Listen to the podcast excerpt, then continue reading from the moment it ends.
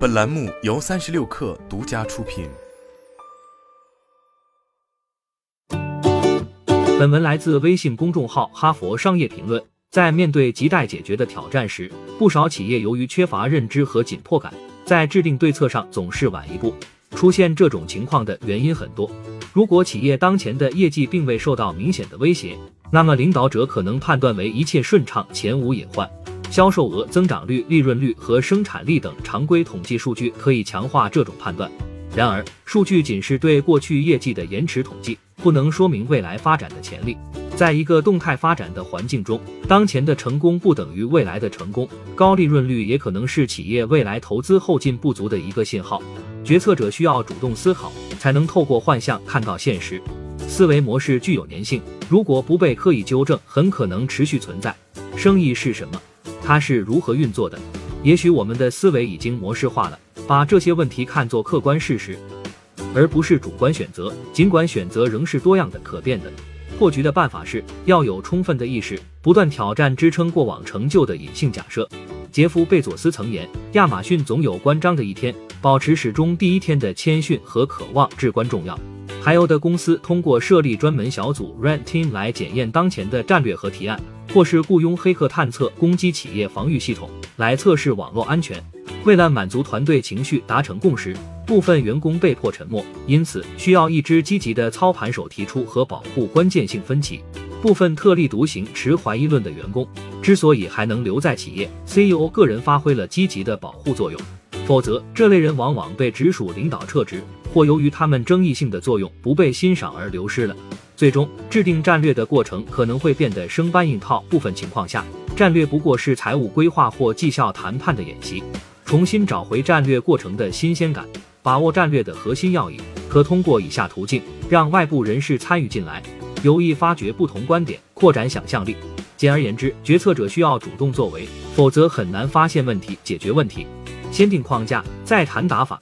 商业问题的原始构思几乎都是缺少章法的。制定战略或可视为迭代重构的过程，因此就问题梳理的过程而言，框架的最终形态与最初形态应当有明显区别。每一次梳理都是收集数据和分析数据的过程，由此逐步形成一个更完善的框架。我们在《战略本质》一书中应用了这一观点。在书中，我们提出五种不同的战略方法：经典型、适应型、塑造型、愿景型和重塑型。每种方法就其可预测性、延展性和力度，适用于不同的竞争环境。决策者必须先了解竞争环境的属性，再匹配正确的战略方案。例如，经典型战略中的分析计划执行模式与适应型战略的变动筛选填充模式相去甚远。所以，厘清眼前的问题，其实就是框架梳理。科学研究表明，框架梳理实际上是人类解决问题的原始思维。但工具和技术往往会诱使我们立即操盘，而不是先厘清框架，搞清楚问题到底出在哪，再选择合适的工具解决。当然，决策者还需要权衡用于梳理问题与解决问题的时间投入比。一方面，投入更多的时间梳理，有助于明确症结，提出可行性方案。如果精力浪费在无解之题或错误判断上，只会徒增挫败感。另一方面，永续重构往往以牺牲时间和资源为代价。就简单矛盾而言，可能并非必要。虽然这两种途径都有可能出现麻烦，但我们的经验是，大多数企业在框架梳理上的投入不够，并且这种状态长期持续。早在二零一二年，波士顿咨询对全球十个主要行业的一百二十家公司进行的调查显示，不少来自高流动性行业的高管，尽管已经意识到需要匹配相应的战略方案来应对竞争环境的具体要求，但他们仍然趋向于依赖旧策略。这些策略更适用于可预测的相对稳定的环境。最新研究发现，百分之八十五的组织并不擅长重构。肯尼斯·库克耶、维克托·迈尔舍恩伯格和弗朗西斯·德维西库最近出版的《Framers》一书论证了厘清框架的重要性，在扩大框架的范围、现有框架的再利用、创造新框架等方面提供了丰富的实用建议。正如作者所言，构筑框架是人类特有的能力。如今的机器算法只能基于相关关系，无法创建因果模型或反事实模型。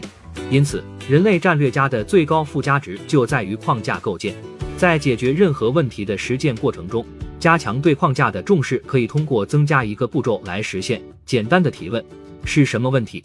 例如，桥水对冲基金在处理问题时，先进行机械拆分，拿到明确的、有针对性的描述，再谈解决方案。明确问题及其属性之后，人们就可以进入更熟悉的实操环节了。策略不仅仅是对业务的战略性思考，还包括对战略思维的推敲。在处理问题之前，想一想问题的本质，有助于产出更经济、更贴切、更有力的解决方案。好了，本期节目就是这样，下期节目我们不见不散。